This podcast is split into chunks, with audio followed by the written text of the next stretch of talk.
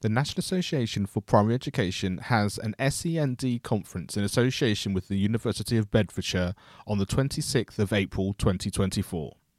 This is a hybrid event and available to anybody in person or online. Please go to nape.org.uk for more information. That's nape.org.uk. Hello, my name is Mark Taylor, and welcome to the Education on Fire podcast. The place for creative and inspiring learning from around the world. Listen to teachers, parents, and mentors share how they are supporting children to live their best, authentic life and are proving to be a guiding light to us all. Hello, welcome back to the Education on Fire podcast. Thank you so much for being here. And just wanted to do a shout out for the YouTube channel, educationonfire.com forward slash YouTube, where you'll see lots of live streams and lots of interviews that aren't part of the podcast. And as we're sort of generally transitioning into video podcasting, it's a place where you can watch as well as also continue to listen on this platform. Now, today I'm delighted to be joined by Suzanne Robertshaw, and she's been teaching for 23 years and has worked as a SENCO supporting students with learning differences since 2015. She feels passionate about the positives of being neurodivergent, which she regularly promotes on her Instagram page, Teaching with a Difference. Now, Suzanne has spoken at several teaching conferences and regularly trains teachers about how to support students with learning differences. She's a postgraduate certificate in dyslexia research and practice and has also worked as an ADHD consultant and dyslexia tutor, helping lots of families along the way. Now, it's her work over the years with these amazing young people who have inspired her book, A Gobblegark's Guide to Your Brilliant Neurodivergent Brain. Hi, Suzanne. Thank you so much for joining us here on the Education on Fire podcast. I love chatting to authors. I love it when it fits within their kind of professional career. And I'm just fascinated how you came up with the title. So, why don't we start there? Yeah, well, uh, thank you for having me. Um, as I was just explaining, um, it's it doesn't really sort of roll off the tongue, but I just I just felt really um, you know, I thought it was really important to sort of have this title. So it's called um, A Gobblegark's Guide to Your Brilliant Neurodivergent Brain. So, where did that come from? What, what was the sort of the, I guess, the, the thinking behind it, despite having something which, like I say, it's an incredibly kind of interesting subject matter? Yeah, well, I wanted this book to um, appeal to children, obviously neurodivergent children. Um, I wanted to have a really positive word before the word neurodivergent. Um, and it needed to um, also include the main character just to create some interest um, and engage the you know the reader. Uh, so I was trying to get something that was you know sort of suited to sort of alliteration in the title. Um, and at first, I think I thought of maybe it was Goblin or something like that. But when I asked a few people, they said maybe that's, you know, got a few sort of negative connotations. It was going to be a Goblin's Guide. Um, so I just thought, you know what, I'll just make up a word that sounds fun. As I say, it's alliteration in the title. Um, so I came up with the word Gobblegark, and actually that was perfect because I managed to um, really integrate it into part of the backstory of of the main character. And yeah, I think yeah, yeah, and I, I think what I really love is, like I said, the, the positivity about it, the the kind of setting the scene for what was important for you in relation to the book as well, because it's so often.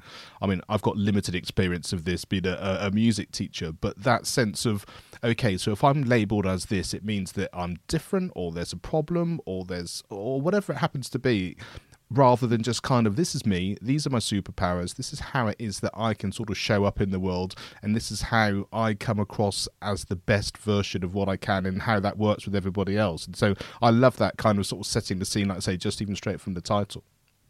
Absolutely, and I, w- I felt really passionate about that.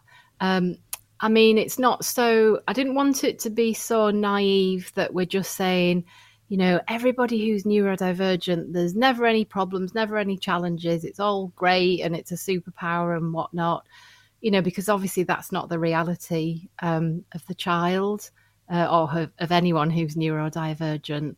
Um, so it had to be realistic enough to say, of course, there are certain challenges that will present themselves to you at school, at home, in, in the world in general, which tends to be unfortunately set up more sort of geared towards a neurotypical brain, what we call a neurotypical brain. Um, but I also felt passionate that I wanted the child to have this narrative of, yes, my brain does have a lot of strengths. And actually, when I use the strategies that I've sort of offered throughout the book, I can come at things in a much different way that plays to the strengths of my brain so I can achieve success instead of, you know, what often happens with kids um, in neurotypical settings is they'll, they'll feel like a failure. Um, so the the Gobblegark, if I, if I'm okay to start talking about the character, um, they were created because I wanted to present to the child that this is somebody who is neurodivergent, and the world that the Gobblegark comes from, neurodivergence is held in really high esteem. Um, you know, it's it's seen as like the best of the best, and if you've got a neurodivergent brain, um, then it's something that people can learn from. It's something that people should aspire to. So I just wanted that setting um, to be there throughout the book so that the child could sort of relate to somebody that understood what they might be going through, but kept cheering them on all the way through and saying, look, you know, your brain's actually really good. And so, take us into where this passion comes from in terms of your, your sort of your home life and your professional life, because I know it's sort of integral to everything that you do. Yeah, absolutely. I mean, I would say probably for at least the past 11 years, I've been quite immersed in the world of neurodivergence. Um, I met my husband 11 years ago, and he told me that he had ADHD, uh, which I didn't know much about at the time. Um, so I thought, well, I better quickly educate myself. So I started putting myself on courses with the ADHD Foundation doing lots of research. Um, I ended up doing a postgrad in dyslexia research and practice, and then I began training teachers about inclusion and neurodivergence. Um, I set up my own company, Teaching with a Difference, where I wanted to help um, neurodivergent children and their families. And then over the past couple of years, we discovered that our own son um, has dyslexia and ADHD. Um, and I'm now working, I've been working as a SENCO for quite a few years as well. So, yeah, I would say I'm completely immersed uh, at home and in my working life um, in the world of neurodivergence. And I, I talk to people, I would say, on a daily basis now on social media who are also neurodivergent. And, you know, unfortunately, the one theme that comes through loud and clear is that people are having a really difficult time, as I said before, in society, which is geared towards more neurotypical brains, certainly in education, which, although it's definitely progressing, I think it's still got quite a long way to go in terms of, you know, inclusion and including neurodiversity. So all of that experience sort of fed into why I wanted to write this book. And in terms of the way you've gone about writing the book, I'm assuming that all this experience is was sort of key to, you know, was it going to be just a straight novel? Was it going to be um, a worksheet? Was it going to be um, a workbook? You know, and and so sort of take us into sort of the format of it and how you sort of came to that conclusion. Yeah, well, at first I was thinking, should it be a story? But then I realised that it needed to also be a workbook because I've used so many of these strategies with my own students, with my son, etc., that I know work. Um, so I decided it needed to be a combination of fiction, as I say, the character Jangles the Gobblegark leads uh, the child through the book. So it's a combination of helping them to learn about how a neurodivergent brain works and works well, but it's also a treasure hunt. So they have um, little challenges that they can attempt to do in each chapter. Um, and if they at least attempt them, then they win a key and they get on to the next chapter. And then the goal at the end is finding the treasure, which is sort of the big surprise at the end. So I, I felt also really strongly that it, it shouldn't be an adult talking to a child, it shouldn't be a teacher. It needed to be a character that they could really relate to all the way through so that it was authentic. Um, so you know they could stay engaged all the way through. So yeah, it's a it's a mixture of a fictional story, but carried through a workbook with practical and, and downloadable strategies as well. And so, when you were sort of putting all this together, I guess one really important factor was going to be that I guess separating out or in some way making it really clear that just because you don't fit what the norm is, like say in sort of typical classrooms or, or a typical setting, that actually once you understand more about how you work and how your brain is working, then you can you can show up maybe it's not the right way of putting it but you can actually sort of be in life in a way that you know helps you which I, I guess from a physical point of view you know if you were going to be in a wheelchair then you'd know you'd need to be looking for ramps because the steps aren't going to work and that kind of thing. And i guess from the sort of neurodivergent way it's the same sort of thing. I know that these key areas are going to be helpful for me. This i might want to avoid. This is something i'm going to sort of have as my own kind of support net mechanism which means that i'm going to be able to to really sort of thrive on a daily basis rather than feeling like i'm always sort of up against the system, as it were. Yeah, absolutely. I mean, a good example, uh, as I say, even before we realised my son was neurodivergent, when he was quite young and he was given spelling tests, he used to get quite distressed about sitting down and just having to read the words and learn the words. So it was just an intuitive thing at the time. I used to get him to run to each wall and spell out the words and without even realizing you know we were we were getting him to move which as we know creates dopamine. Dopamine allows you to focus and learn much better. And also as i say throughout the years um, i've used all these strategies with students. Um, the students i support in my everyday job are slightly older. Um, but again things like you know i had one student where the teacher was just verbally trying to explain a concept. And I always say to teachers, don't just talk because the words will just disappear into the air, it won't be retained. Um, and I encourage the teacher to just try and use a mind map. And she came back and she was, she just said, it's the first time I actually understood. And the rest of the class, who were probably mainly neurotypical, also said it was the first time that they understood such an easy thing, you know, making an idea visual. But it's things like this that I would class as real inclusive inclusive learning. And that's a really important point, isn't it? Because it shouldn't be that we need to just give um, help and support to people in any kind of um, situation, but actually collectively as a whole, as a community, like say within a within a class, within a school, how is it that we can all understand each other better and therefore give ourselves the opportunity to support each other but to thrive and to help each other in whatever it is that, that, they need? And it sounds like like say those light bulb moments especially from someone who's having to set work to set their classrooms up to understand how their working day is going to look that's a real sort of game changer. Yeah absolutely. Um, yeah I, I think as I said, I think education in this country is definitely going in the right direction in terms of inclusivity. I, I think the problem is is that I think nowadays the terms like differentiation is kind of accepted that that's an out that's an outmoded way of planning a lesson.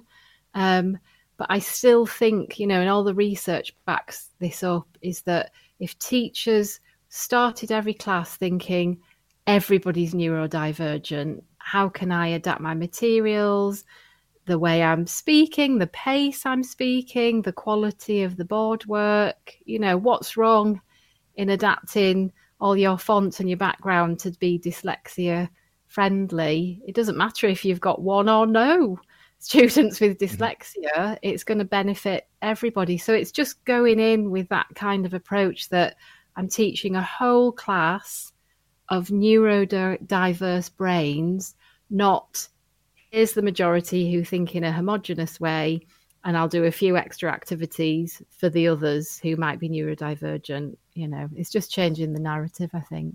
Yeah, and I think if if you can change that narrative early on, then it might take a little bit of work. Like say you're you're resetting all of your fonts, all of your colours, how you how you want your class to look.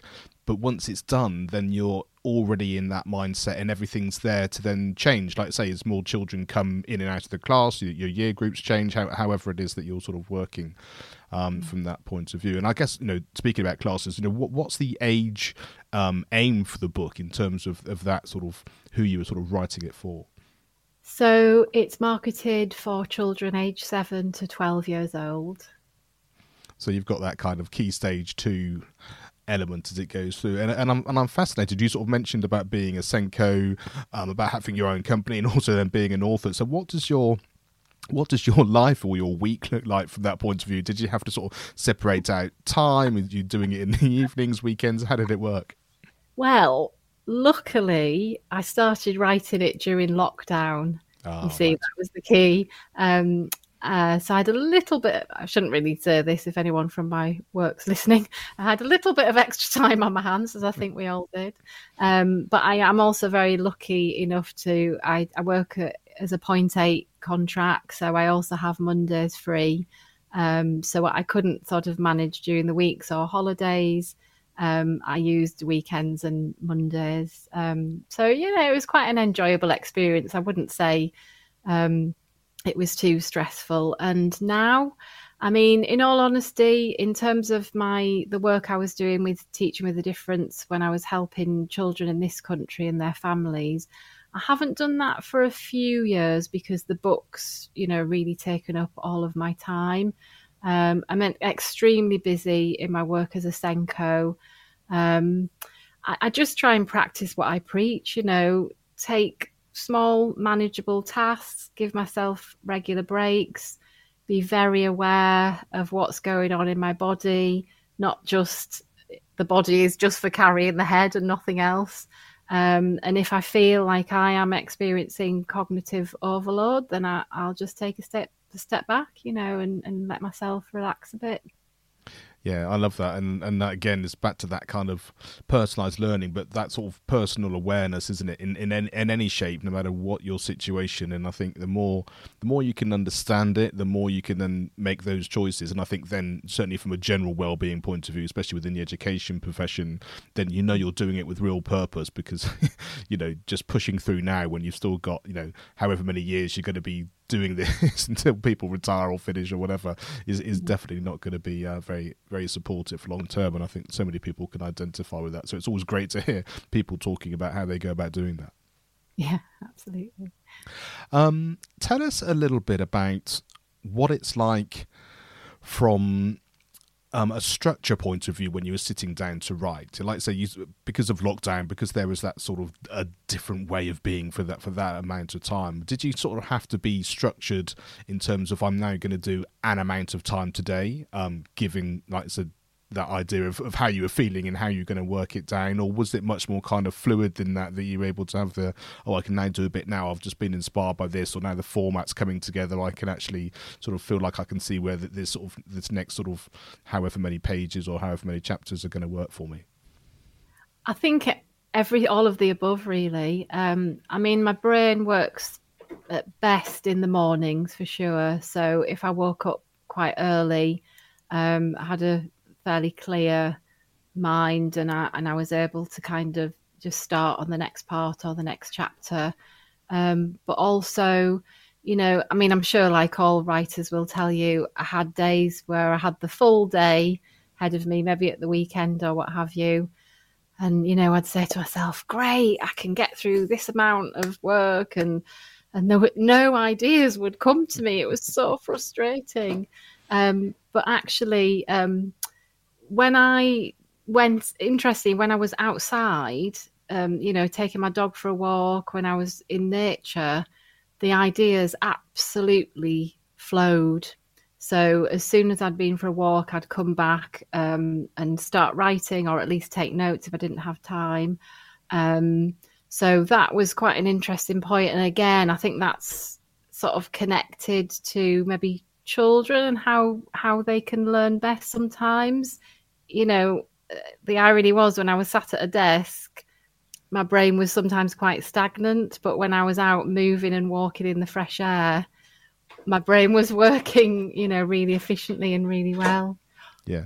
So you sort of mentioned there in terms of sort of how you work and obviously your experience as a SENCO and being involved in schools. But is there a sort of a personal school experience or teacher that you remember from from way back that one sort of had an impact, good or bad, but also maybe how you sort of incorporated that into into your work now?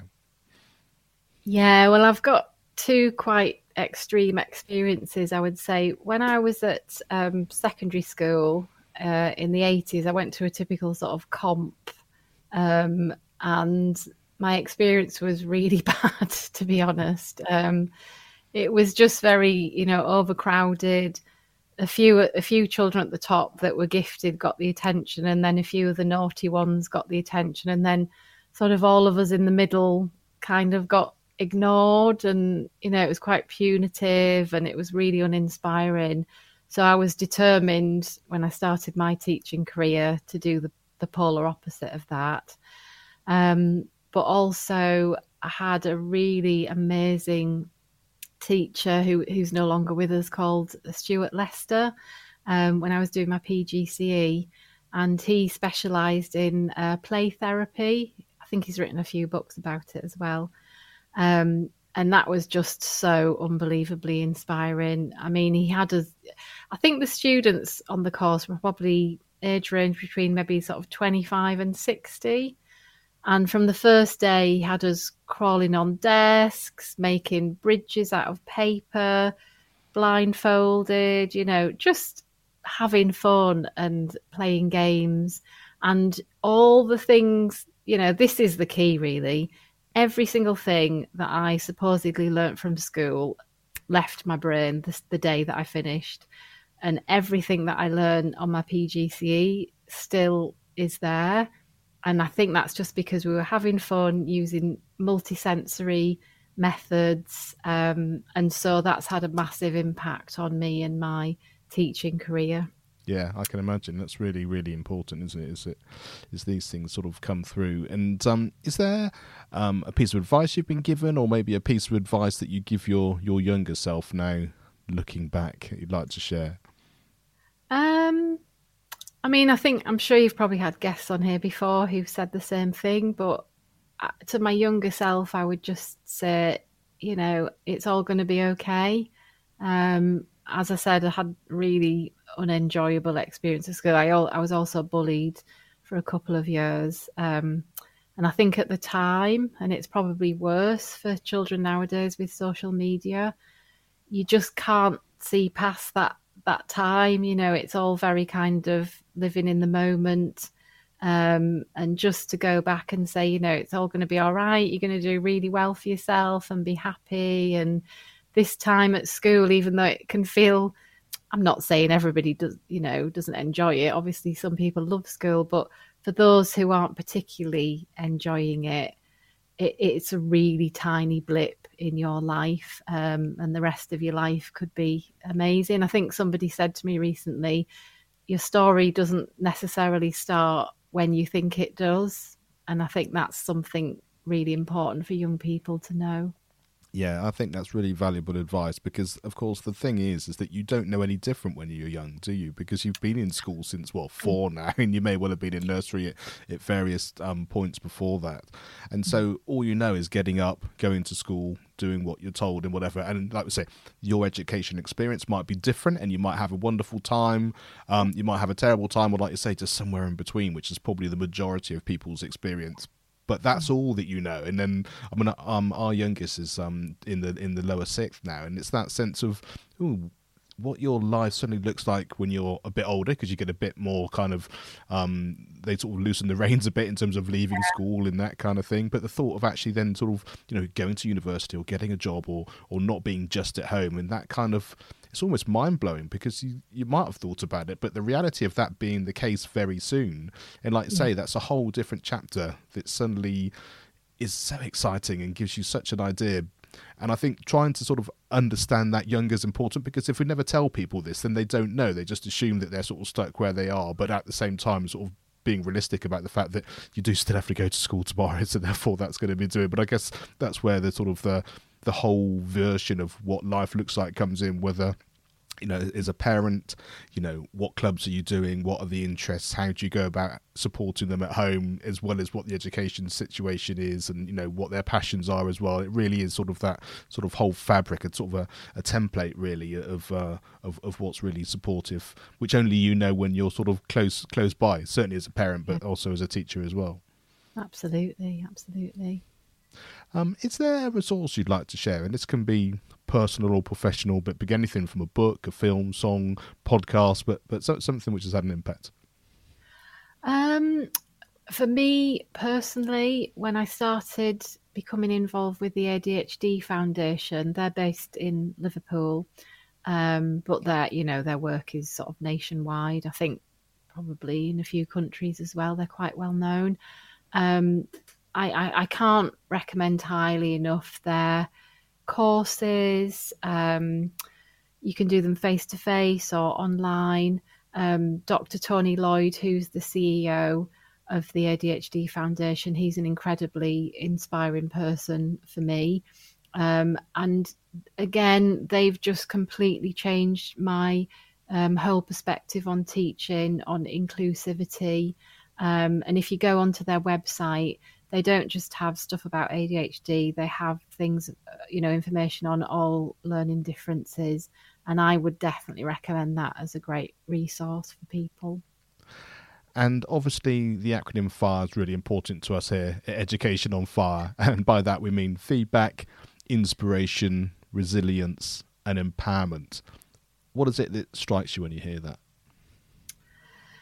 Uh, it might not be the obvious um, to people, but something that had a lifelong impact on me. Um, when I came to Manchester 20 years ago, I, I, used to teach and support young refugees and asylum seekers.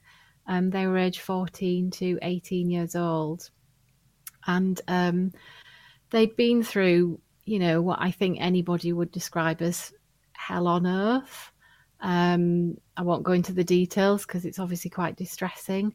Um, but to be amongst those people every day, um, knowing you know what they'd been through, had maybe all their family members killed, they've been dispossessed, forced out of their homes, um, come to a completely foreign country where maybe they didn't speak the language or very little, and they just to see them every day turn up to classes with smiles on their faces, really determined to get some kind of an education and not knowing, you know, what we've just been talking about, not knowing what their future would be.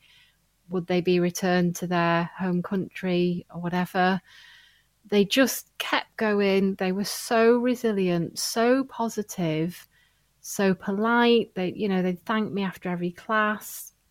Um, that's had such a lasting impact on me, and I, and I still bump into them in and around the city. Um, you know, some of them have got jobs at the university. I, my Uber driver turned around to me the other day and said, "Hello, teacher," um, and it was a lad that I had hadn't seen since he was 15 years old. You know, and he was in his 30s.